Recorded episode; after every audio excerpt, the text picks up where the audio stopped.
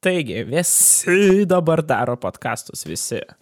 Ir aš nusprendžiau, kalbėsiu keliasdešimt minučių per savaitę į mikrofoną apie tai, kas vyksta mano gyvenime ir apie tai, ką aš matau. Taigi, labas, sveiki visiems, ačiū, kad klausote. Aš nusprendžiau tai pradėti dinamiškai, nes podkastai yra gera treniruotė prieš stand-up show, kad tu išmoktum tiesiog laikyti ritmą. Ir uh, žmonės tavęs klausytų. O mums svarbiausia šitam pasaulyje, kad žmonės klausytų, nes mes stand-up komikai esam tie žmonės, kurie pastovi nori gauti jūsų dėmesio. Taigi ačiū, kad jūs manęs klausot ir aš kalbėsiu apie viską, viską, ką aš mačiau, ką aš patyriau ir ką aš paskutiniu metu veikiau. Taigi, sekmadienis Vilnius įvyko, čia šiaip dabar yra rugsėjo 11, todėl visi bairiai apie rugsėjo 11 mes kaip ir by default dabar savo galvoje įsivaizduokit bet kokią. Jokinga bairė apie rugsėjo 11, apie lėktuvus, apie ofisus, apie gaisrininkus, apie verkiančius vaikus, žodžiu, jau nebe taip linksma, ne? Nebe taip linksma, kai tai viską įsivaizduoja ir taip pat dažnai dėja būna su tragedijom, kad kol tu ją nepamatai iš arčiau, tol jie tau atrodo abstrakti ir ne tokia, sakykime, ne, ne, ne, neįsi jo empatiškas labai, bet esmė tame, kad sekmadienį vyko maratonas, čia prieš kelias dienas, Vilniuje visi pabėgioja ir aišku buvo tų žmonių, kurie visą laiką viskom skundžiasi ir aš supratau, kad tai yra tiesiog grupė žmonių, kurie viskom skundžiasi, jie supranta, kad Facebookas yra skundų knyga. Jie pastovi ten, kodėl jūs uždarinėjat mūsų miestą, aš šiandien norėjau važiuoti su savo uh, golfu į parkavimo aikštę su savo merga pasibučiuoti ir negalėjau pravažiuoti per 20 minučių iš Fabų į centrą, o važiavau 27 minutės. Kas man gražins mano 7 minutės, blėt. Vat. Ir tokie žmonės, jie yra įvairių amžiaus, įvairių, nežinau, intelektualių e, kategorijų, įvairių, įvairių, žodžiu, skirtingi tie žmogeliuksai ir esmė tame, kad aš įsivėliau į tokią diskusiją su viena moteriškė, kuri parašė į kažkokią ten eventą to maratono, kad aš negalėjau pravažiuoti, aš esu su senu žmogum. Ir tiesiog aš parašiau, nu jo, bet jeigu jūs ten matot, kad jūs esat labai diskriminuojama ir jūs esate teisi, jūs, jūs, nu, jūs galų galiai jūs tikrai ir palaikymą sulauksit, ir galit, jūs tiesiog galbūt net ir suge, sugebėsit normaliai tą situaciją aprašyti, o ne tiesiog verkti dėl, dėl visko dėl visko. Dėl maratonų, dėl, ble, tų tautų mūgių, dėl visų kaziuko mūgių, dėl Vilniaus dienų. Aš kiekvieną dieną patiriu, aš asmeniškai, Olegas, patiriu kiekvieną dieną didžiulį nuostolį, kai aš važiuoju pro centrą, nes pusė žmonių, kurie važiuoja į centrą, jiems net į centrą nereikia, pagal statistiką 50 procentų žmonių, jie, jie tiesiog tranzitas, tai yra tranzitas iš kažkokio, blėt, nežinau, Dvarčionio į kažkokią ten, ble, nežinau, į Fabioniškius važiuoja per centrą, aš nežinau. Tai va, tai, nu, visi mes patiriam pastovi nuostolius, kažkokius problemas, visi mes, mes viens kitam nemalonus esam žmonės, iš esmės. Mes iš esmės esam tokie. Aš su taksi vairuotoju negaliu važiuoti, man nemalonu būna, nežinau, dėl muzikos, dėl nežinau, kaip jisai elgesi, kaip jisai kalba. Jis viešasis transportas, viešajam transportui iš vis, šis šikna yra ten, blėt, 40 dar žmonių tokių. Tai va, tai, nu, tai va, chill, mano moralas toks būtų čia šią temą, chill, tiesiog, nusiraminkim, blėt, nusiraminkim, visi patiriam nuostolių kiekvieną, blėt, dieną, kiekvieną supistą dieną. Gerai, taigi, dar supratau, man žiauriai patinka stebėti, kaip seni žmonės rūko kuriems ten, blėt, vos paeina, bet suka, bet parūko vis tiek. Vat, vat šitie žmonės yra man nuostabiausia, aš jas kažkaip, vat, aš, aš toks norėčiau irgi būti, aš norėčiau iki pat savo gyvenimo pabaigos išlikti toks true savo, žinai. Jeigu aš jaunystėje pradėjau rūkyti, aš rūkysiu ir, ir senatvėje, blėt. Vat taip, vat aš norėčiau. Bet dėja, dėja, aš tai jau mečiau pitaką, penkis metus neberūkau.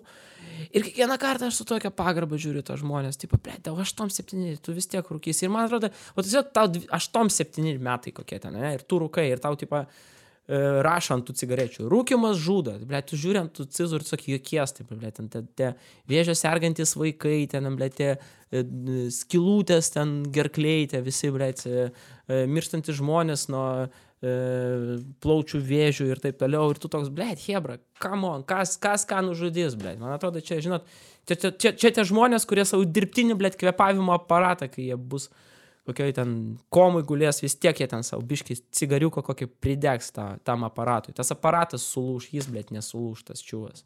O aš nežinau, gal tokių žmonių jau nebegamina, tokių senukų, bet, bet aš taip, taip. Ir pa šitas moteris, šiaip mačiučių rūkančių yra žymiai mažiau negu rūkančių tų senelių, tų vyrų. Vyrai jo, jie ten dauguma iš jų ten rūko, geria, ten nesuprasi. Nes yra tokių žmonių vyrų, blėt, kategorija, kur nesuprasi, ar jiems yra 52 ar 70, blėt, 8 ar, blėt, 92, aš nesuprantu, va, tai yra mano kaimynas ketvirtam aukšte, jis jau, man atrodo, visko, jisai, vis, jisai viską turi, jisai ten vaikščiot negalėjo, blėt, ten 30 širdies smūgių pas jį, visi vėžiai kokie buvo, bet jisai vis tiek, blėt, išeina, blėt, papešta cigariuką, kiekvieną, blėt, supistą dieną, ketvirtam aukšte, jeigu aš jaučiu, kad yra dūmų kvapas ryte, kai aš atsikeliu, aš žinau, kad šitas senukas, blėt, yra gyvas. Tai va, jo. Ir aš, aš, aš nežinau, kiek jam metų, aš galvojau, kad jam gal kokie šiam, gal septym, gal aštuom, jam ble 90 metų, 90. Ir jis atrodo, kaip kai kurie vyrai atrodo 50. Bet. Tai va, tai aš, čia, aš galvoju, ble, čia, čia seksizmas buvo, šiaip iš tikrųjų, čia taip aš, ne, čia ne seksizmas, čia, oh, iš tikrųjų. Mažiausiai, už ką mane galima dabar uh, kaltinti dėl, dėl seksizmo gerai apie maratoną pakalbėjau, apie rūkančius žmonės pakalbėjau ir aišku, blėt, Kristiano Ronaldo atvažiavo, blėt, į Lietuvą. Kristiano Ronaldo. Tarsi, pohu, kad pralaimėjom 5-1, bet Lietuvoje buvo Kristiano Ronaldo.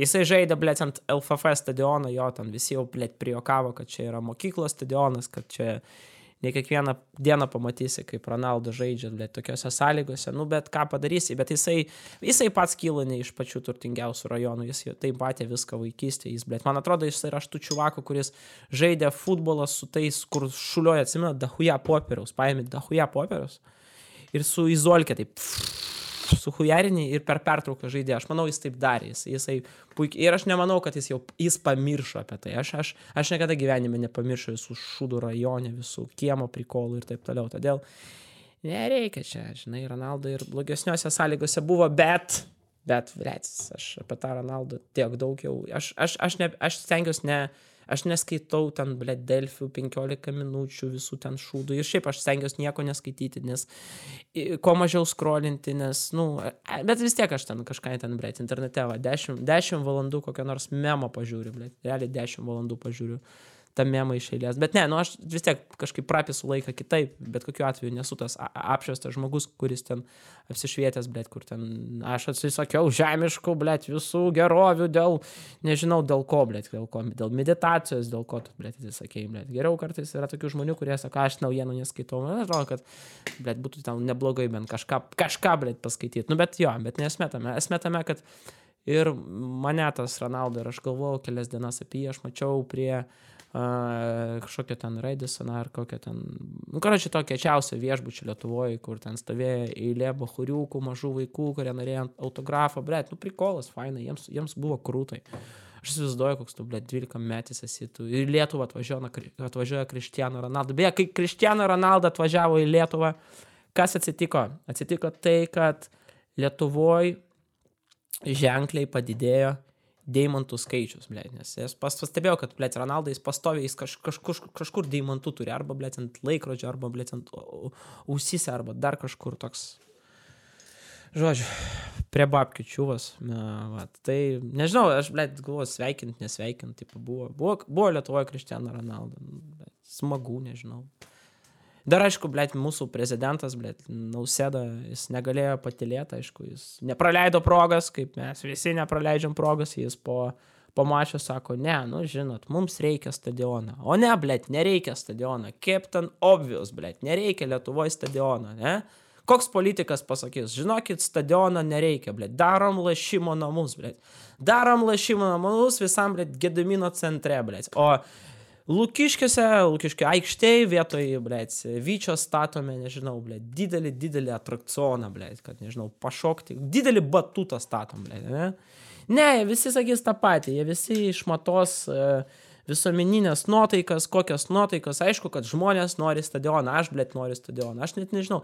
Jeigu rytoj koks, blėt, nežinau, ateitų gražulis ir sakytų, nu, sakyt, nu, bet ne tai, kad sakyt, pastatytų stadioną, sakytų, viskas, pastačiau stadioną. Kus net kaip, bet, nu, pastačiau stadioną, balsuokit už mane. Blėt, balsuočiau. Tai čia.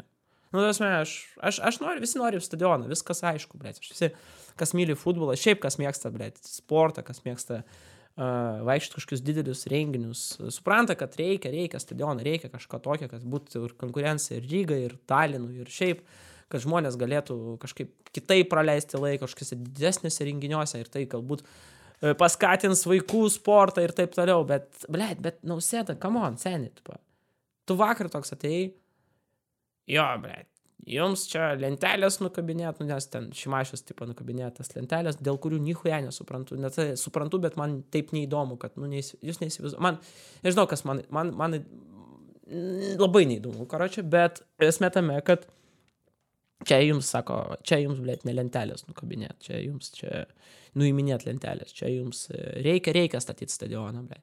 Ir, ir jis nepasako nieko apie Lietuvos futbolo federacijų mafiją, apie tai, kad blėt, ten dirba marozai, blėt, pusė ten tų žmonių, kurie vadovauja Lietuvos futbolu, jie iš esmės yra iš, blėt, kriminalinių struktūrų.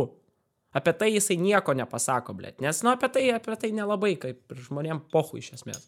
Žmonės svarbu, kad, o, nestato stadiono meras, blėt, ir prezidentas toks išeina visas baltas.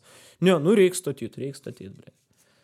Ai, man atrodo, kad jeigu jau kritikuoji, tai kritikuok visus, blėt. Sakyk, kad jo, ir meras duhas, bet ir Lietuvos futbolo federacija yra irgi duhai. Va taip pat, man atrodo, būtų kažkaip objektyviau. Ir šiaip nepatinka tas, blėt, tas tos kvo, kad visi žmonės tokie, visi, blėt, laikosi ten kažkokių ten e, to patogumo, tos, tais, tai tie visi, blėt, ne, nu žinot, reikia reformos, tas visus ten pokyčius daryti po truputį, pradėkime nuo savęs. Jo, nuo savęs pradėjom jau, pradėjom nuo savęs. Tiesiog aš, kodėl aš užvedžiau dabar šitą temą, čia ne šiaip savo, nes vakar buvo savižudybės prevencijos diena. Uh, jo, čia apie tai, kad uh, kiekvienais metais 800 tūkstančių žmonių maždaug nusižudo. Čia yra 15 vieta pagal populiarumą, kaip žmonės išeina iš gyvenimo. Nu, taip pat, kad savo norų ten, aišku, ten nužudo, ten, nežinau, kažkokios uh, katastrofas visokios. Taip pat, kad tave gyvūnai užpuls, yra mažesnė tikimybė, kad tu nusižudysi. Jo, tokia vat statistika. Čia negalvokit, kad aš ten super protingas, aš tiesiog biški rašiausi, nes aš vakar dalyvavau tokioj diskusijai Lūkiškio aikštėje. Ne veltui aš ją paminėjau šiandien. E, vat, ir ten visi kalbėjom, ten buvo aktoriai visokie, ten va Repšys buvo Marius, ten buvo o, psichiatoriai, psichologai, žodžiu, buvo faina hebra, visi ten sausiniukai hebra, sėdi, sėdmaišiuose klauso arbatėlė, visi protingi, visi faini, visi jautrų žmonės, bet, blėt, kiek jų ten buvo? Jų ten buvo 200 žmonių ir aš sėdėjau su tokiu biški liūdėsiu, kad, nu, blėt, žemas Lietuvoje diskusijų lygis. Žemas, blėt. Net reikia kalbėti. Jo, okei, okay, kalbam. Antras koks žingsnis. Trečias žingsnis, blėt. Aš žinau, aš, blėt, su depresija susidūriau. Aš kiekvieną dieną su ja gyvenu ir aš žinau, kas tai yra. Ir tai nėra, kad, blėt, tu tiesiog kalbi, išsipasakoji, ne, tai sunkus darbas, tai, ble, čia reikalauja žiaur, žiaurios tokios asmeninės hygienos, atsiprašau, bet tai yra konkretus labai ritmas gyvenimo, tai yra jokio alkoholio, jokių narkotikų, nusivažiavimų, labai kontroliuoti savo emocijas, dirbti su savim, ble, skaityti knygas, bėgioti, gerti vaistus, vaikščioti pas psichoterapeutą, pas psichologą, vaikščioti pas psichiatrių pastoviai save prižiūrėt. Ta prasme, nu čia yra sunkus, ta prasme, dalykas. Čia nėra tik tai kalbėkime, ne? Ne, kalbėt, kalbėt ok, čia yra pirmas, pirmas žingsnis, bet vat toliau, toliau. Ir žiniasklaida, blėt, irgi, šiandien skaitau straipsnį kažkokį, blėt, žmonės LT, blėt vakar kažkoks, nu, okei, okay, buvo tas eventas, atkreip dėmesį į šitą problemą, kad žmonės jie neprižiūri savęs, jie bijo kalbėti apie savo emocijas, ką jie jaučia. Ir tiesiog kartais pasirenka tiesiog nusižudyti, blėt, vietoj to, kad pasakyt kažkam kažką, jie tiesiog pasirenka pizdu nusižudysiu. Nu, va tai būna, ta prasme, nes žmonės bijo pasi... Nes tiesiog, tarkim, va, aš, esu, aš esu blogas žmogus, aš darbe pastoviai ant visų riekauju, vis, visiems ten sakau, tu blogai darai ir taip toliau. Vat, bet mes kalbamės tada, aš, blėt, vis tiek paklausiu, kaip tu jauties, kaip ten viską, ar aš tave, blėt, ten, ne, nu, aš, nu, pastoviai, bet tenkam laikyti kažkokį ten pokalbį, nors man tai sunku yra, labai sunku. Ir, ilgi, aišku, reikia kalbėtis vietoj to, kad tiesiog tylėti ir, ir nieko nesakyti, nes, nu, nedaug dievė, va, blėt, žmogus, kuris su manim dirba, nusprendžia pizdu, gi- šitą gyvenimą ir nusižudo. Aišku, blem, čia sunkus akmuo visam gyvenimui ir čia daug, daug, daug, daug kam ir taip ir, nu, čia, čia baisus dalykas. Jo, ir, ir, ir sunkiausia yra arti, artimiesiems, kurie, kurie išgyvena artimo žmogaus savižudybę, bet, bet, bet, bet, reikia gilesnės diskusijos, reikia suprasti, kaip kalbėtis, kaip bendrauti kaip net šviesti tą problemą, ne? nes, ble, ten tos žiniasklaidos, va, ten žmonės išėjęs straipsnis kažkoks visiškas apie, apie nieką, nu visiškai apie nieką straipsnis. Tiesiog, nu, tipo, o susirinko žmonės, kažkaip jie ten pe, pe, pe, pers, e, vat, pa- papasakojo apie tai, apie ką net ir aš kalbėjau vakar, jie kažkaip taip kažkokias klišės sudėjo, net nesu, nesuprato net apie ką aš kalbėjau iš esmės. O kalbėjau aš tiesiog apie tai, kad Hebra, tipo, jo, žemas diskusijos lygis, kad čia viskas yra susiję. Ir žiniasklaida, ir žiniasklaidos problemos, ir žiniasklaidos negatyvumas, ir žmonių tarpusavė a, santykiai, kad kitas žmogus labiau yra konkurentas ir labiau yra tau, sakykime, priešas labai dažnai visuomenė, negu a, galbūt tas, kurį galima atsiremti. Čia viskas yra labai labai labai susiję ir čia reikia gi- gilesnės analizės ir gilesnės diskusijos ir e, greičiau greuti tą status quo, žinai.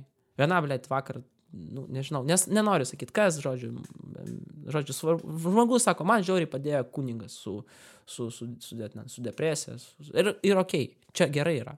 Čia yra gerai. Ta prasme, cool. Jeigu kuningas yra smagus, geras kuningas ir jis yra taip pat geras psichologas ir iš esmės išpažintis pastatyta ant psichoterapijos principo, principas, ar nežinau, ar psichoterapija pastatyta ant išpažinties, nes psicho, psichoanalitika ir šiaip psichologija yra labai jaun, jaunas mokslas, labai jauna disciplina. Jo, jo, viskas gerai, jeigu fainas kuningas, bet taip pat reikia pasakyti galbūt ir B, kad ir bažnyčia, ir tas krikščioniškas vertybės ilgą laiką stigmatizavo žmogaus elgesį ir, nesi, ir neleido žmogui būti savim ilgą laiką. Aš nekalbu, kad tiesiogiai tavęs kažkas ten, blėt, prievartavo arba sakė, ta, turi būti. Ne, bet vis tiek yra tos, sakykime, tas na, visuomeninė temperatūra, kad tu vat, supranti, kad tu negali išsišokti. Vat. Ir daugelis žmogų tai yra labai sunku, jie negali gyventi pagal vat, kažkokį, sakykime, standartą sukurtą. Ja? Nu, va. Tai va, ir tas status quo grevimas, ten, va, aš tu kalbu, kad mokyklose apie tai kalbėti ir ten sako, nu tai reikia po truputį su vaikais kalbėti. Reiškia po truputį, po truputį. Reikia įvedinėti tam tikras teisingas kažkokias, va, nu, teisingą kalbėjimo e, sakykime, vat, įvesti tokią tradiciją, kad kalbėti apie tai atvirai, kalbėti iš mokslinės pusės ten. Ne kiek, kad kuningai galbūt kalbėtų, o labiau žmonės, kurie susijęs su tom, dirba su tom ir taip toliau. O Nežinau, nežinau, taip nebūna, kad va, taip pabiški, po truputį išsikovokime, žinai, čia pakritikuokime tai, ką dabar patogu kritikuoti, o ne tai, ką reikia. Iš tikrųjų, tie pokalbiai ir tie visi dalykai yra žiaurus ir nepatogus. e, e, Nu, tai yra nepatogu, nepatogu kalbėti ir apie depresiją, ir apie savižudybę. Iš tikrųjų kalbėti. Ne šiaip ten, blėt, kaip ten tie, blėt, žvaigždės ten. Aš esu, blėt, ten žiauriai zaibys ir nuvažiuosiu į kažkokią ten vaikų namus, ten padėsiu vaikams, ten porą kartų, kad pranešimus spaudai išplatinti ir viskas. Tai pačia huinė yra. Bet jeigu iš tikrųjų tu nori nu, kalbėti apie, apie dalykus ir, ir, ir, ir, ir gilintis, nu, su ko reikia gilintis. Toks, toks, toks prikolas yra. Tai va. Aš nusprendžiau, kad aš apie 20 minučių kalbėsiu kiekvieną kartą. Aš e, nežinau, aš nenoriu ten, blėt, klauskite manęs, aš jums atsakysiu.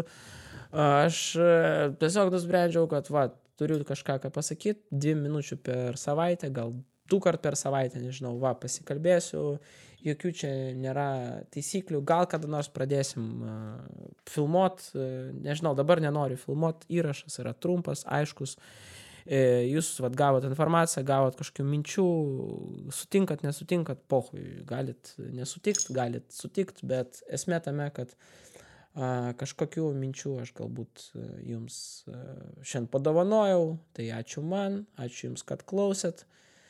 Beveik 20 minučių ištempiau ir iš tikrųjų faini žmonės jūs esat, iš tikrųjų faini. Šisuką vakar klausiau radiją ir ten vidėjai. Iš tikrųjų, iš tikrųjų žiauriai fainas, žiauriai fainas, iš tikrųjų žiauriai fainas, žiauriai faina iš tikrųjų buvo, žiauriai, žiauriai faina buvo, iš tikrųjų žiauriai faina. Kada tavo artimiausias koncertas? Tada ir tada. Nu, žiauriai faina, žiauriai faina, iš tikrųjų, žiauriai faina.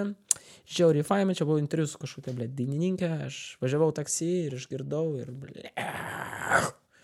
Iš tikrųjų, ačiū, kad klausėt, ačiū visiems, 45, 46, kem 7, kem 9, kem 50, 51. Aš skaičiau iki to momento, kai baigsis 20 minučių ir jau pasibaigė, ačiū jums.